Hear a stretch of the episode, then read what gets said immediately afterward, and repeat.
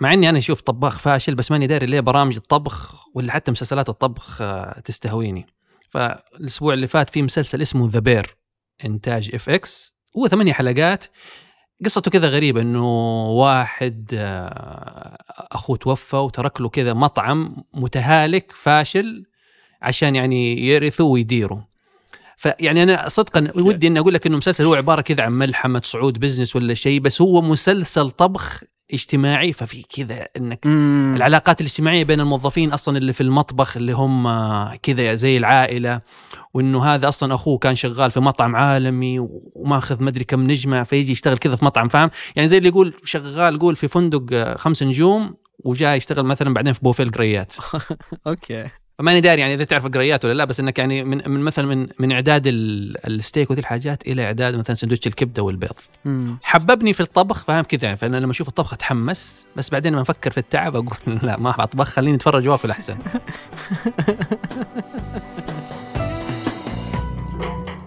هذا بودكاست الفجر من ثمانية بودكاست فجر كل يوم. نسرد لكم في سياق الأخبار اللي تهمكم. معكم أنا أيمن الحمادي. وأنا ثمود بن محفوظ. الخبر الأول حنتكلم عن أسواق المال اللي مرت في أسوأ يوم لها من يونيو 2020 والخبر الثاني السعودية تستأنف استخدام العمالة المنزلية من الفلبين بدءا من 7 نوفمبر.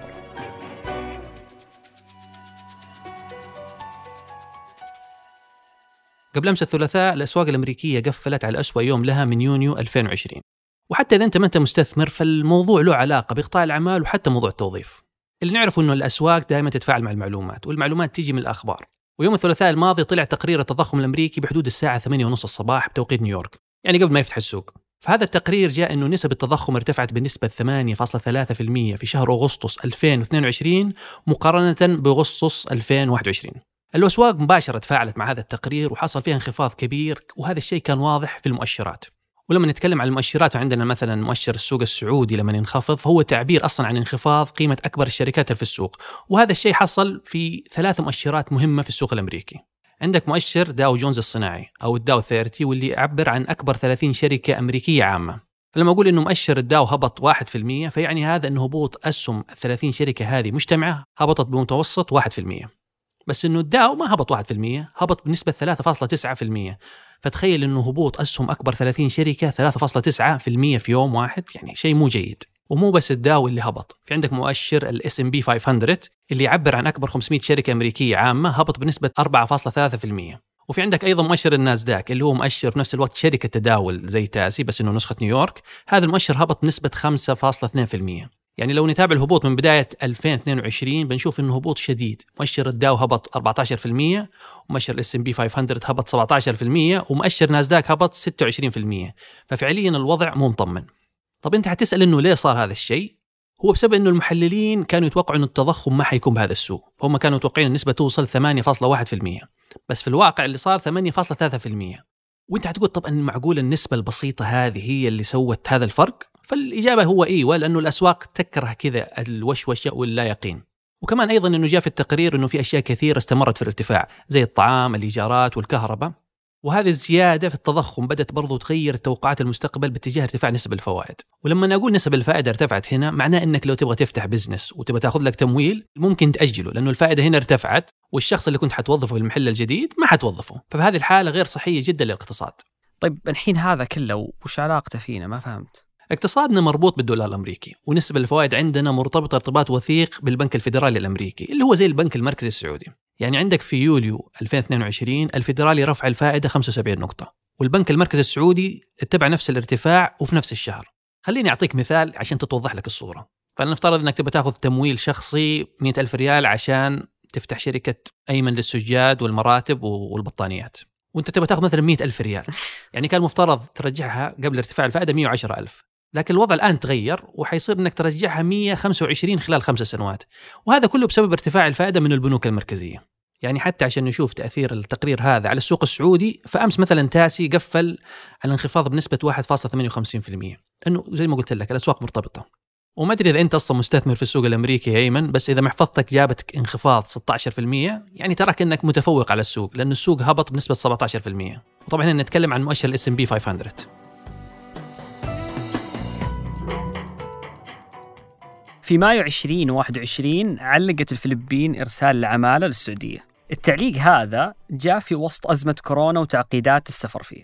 وكالة رويترز قالت إن سبب التعليق جاء بسبب أن أصحاب العمل السعوديين كانوا يحملون العمالة الفلبينية تكاليف فحص كورونا. والحجر الصحي والتأمين بمجرد وصولهم للسعودية. لكن التعليق هذا ما طول ورجعت الأمور طبيعية بعد فترة بسيطة جدا. لكن في نوفمبر 2021 يعني بعد ستة شهور من التعليق الأول علقت الفلبين العمالة مرة ثانية بعد خلاف بين عاملتين فلبينيتين والمواطن اللي استخدمهم. وزارة الموارد البشرية والتنمية الاجتماعية بالتعاون مع السفارة السعودية في مانيلا أعلنت أنها رجعت العاملتين للفلبين بناء على طلبهم وقالت أنها بتبحث في موضوع إيقاف العمالة. استمر الموضوع على ما هو عليه لين قبل يومين. اللي صار قبل يومين إن وزير الموارد البشرية والتنمية الاجتماعية السعودي أحمد الراجحي نشر صورة له مع وزيرة العمال المهاجرين الفلبينية اللي زارت السعودية وأعلن عن استئناف استخدام العمالة الفلبينية ابتداء من 7 نوفمبر 2022 يعني بعد أقل من شهرين من اليوم. في الاتفاق الجديد حسب مصادر فلبينية إن راح يتم تعزيز مسألة حماية العمال الفلبينية وراح يصير عندهم مميزات مثل موضوع الاستقالة قبل نهاية العقد. والسعودية ذكرت إنها حريصة على حقوق العمال اللي يشتغلون عندها، كل هذا على أمل إنهم يحطون حد لأزمات تعليق العماله ومشاكلها. يمكن تتساءل ليش قبل شوي قلت أزمات ما قلت أزمة؟ لأنها ما هي الأزمة الأولى، يعني الأعمال الفلبينية علقت من قبل كذا مرة. يعني في 2012 مثلا السعودية علقت دخول العاملين الفلبينيين بسبب مطالب من الجانب الفلبيني برفع كبير في أجور العمالة، وهي المطالب اللي وصفوها بعضهم إنها مرة تعجيزية. بالإضافة لشرط ثاني كان مثير للجدل، وكان وقتها حديث الرأي العام في السعودية بأن الجانب الفلبيني طلب صور لربات المنازل والأطفال اللي العمالة رايحين لهم. يعني هذه حسها قوية الصراحة على كل المشاكل اللي تصير إلا إنك تلاقي الطرفين يحاولون يحلونها ويستمرون في استخدام العمالة. وهذا يخليني أسأل ليش؟ الموضوع مرة مهم لاقتصاد الدولتين فهو مهم لاقتصاد الفلبين لأنها من أكثر الدول اللي تصدر عمال لمنطقتنا بشكل عام. يعني لو جينا ناخذ السعودية مثالا تقدر تشوف إنها في 2019 السعودية استقبلت واحد من كل خمسة فلبينيين طلعوا برا الفلبين. رقم كبير والله. وبنفس الوقت الاستخدام مرة مهم لعجلة الاقتصاد السعودي. يعني عندنا أكثر من مليون فلبيني يشتغلون في قطاعات عدة زي البناء والخدمات والمنازل والمستشفيات. فبالضرورة إلا أنك تتقاطع مع فلبيني في مجال ما. يعني لو جيت تشوف 2021 تحويلات العمال الفلبينيين وصلت 1.8 مليار دولار. وهو عنصر مرة مهم للاقتصاد وتحويل الدولار الفلبين وبنفس السياق وتزامنا يعني مع عودة العمالة من الفلبين في 11 أغسطس 2022 السعودية وقعت اتفاقية مع إندونيسيا اسمها اتفاقية القناة الواحدة اللي عن طريقها راح ترجع العمالة الإندونيسية. القناة الواحدة هي عبارة عن 43 شركة استخدام متصلة بين البلدين. عن طريقها يتم جلب العمالة إلى السعودية. العملية هذه راح تضبط العلاقة التعاقدية ما بين العمال وما بين أصحاب العمل. ويمكن لازم يعني نتطرق شويتين للي صار في 2015 لأن مهم عشان نفهم السياق الأكبر لعودة العمالة. اللي صار في 2015 إن إندونيسيا قررت أنها تسحب عمالتها من 21 دولة من ضمن هذه الدول السعودية والكويت والبحرين وقطر والإمارات. وقتها إندونيسيا ذكرت أن سبب هالقرار هو غياب القواعد التنظيمية اللي تحفظ حقوق العمال ماديا ومعنويا. يعني خصوصا مع استقبال سفارة جاكرتا في الرياض شكاوى من عمال إندونيسيين توصل إلى أنها تكون عشر شكاوى يوميا. وغالبية الشكاوى دي تكون حول عدم استلامهم لرواتبهم ومطالبتهم إنهم يرجعون لإندونيسيا. الاندونيسيين وقتها قالوا إنهم راح يدرسوا خطة ممكن ترجع العمالة بشكل أكثر تنظيما يعني من ناحية العقود تحسين أوضاعهم. طيب خلينا نرجع الحين لخبر استئناف استخدام العمال الفلبينية. بمجرد ظهور الخبر أعلنوا عن أشياء مهمة كان منها تنظيم سوق الاستقدام م. وأعلنوا إن وزارة الموارد البشرية حطت سقف أعلى لاستقدام العمالة والأسعار بتكون كالتالي من أوغندا 9500 ريال. إذا بتستقدم من تايلاند 10000 ريال. من كينيا 10870 وإذا بتستقدم بنغلاديش فهي 13000 ومن الفلبين 17288 وذكرت الوزارة إن راح تعاقب أي شركة أو أي مكتب يكسر السقف الأعلى. والخبر هذا مهم لأنه يحد من الأسعار المبالغ فيها بالاستخدام. أخبار على السريع. الخبر الأول كريستيانو رونالدو يرفض عرض نادي الهلال السعودي. في فترة الصيف كثرت الأخبار عن أنه رونالدو يبغى يسيب النادي الحالي حقه مانشستر يونايتد عشان النادي ما تأهل لدوري أبطال أوروبا. لما ظهرت هذه الشائعات على طول في عدة أندية تقدمت بعروض لرونالدو. من ضمنها كان نادي الهلال السعودي اللي قدم عرض مو بسيط. يعني قيمة العرض 242 مليون يورو على مدى موسمين. يعني أسبوعيا حياخذ 2.3 مليون يورو. لكن رونالدو رفض العرض ولو قبله كان حيرجع لصدارة اللاعبين الأعلى راتبا ويتفوق على ميسي ونيمار. أو على الأقل كان حيلعب في نادي متصدر الدوري حقه. الخبر الثاني صعود حزب يميني ولد من رحم النازية إلى المركز الثاني في الانتخابات البرلمانية بالسويد.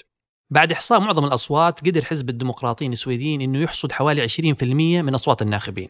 وأهمية هذا الخبر تكمن في أنه هذا الحزب مكون من مختلف أطياف اليمين المتطرف بالسويد بما فيهم من الفاشيين والنازيين الجدد وأنصار سلطة العرق الأبيض.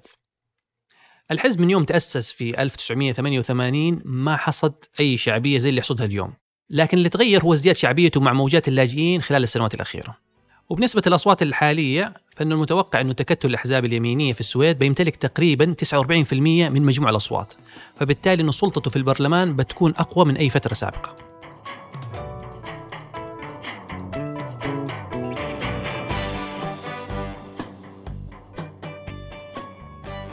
أنتج هذه الحلقة تركي القحطاني ونايف العصيمي وقدمتها أنا أيمن الحمادي وأنا ثمود بن محفوظ.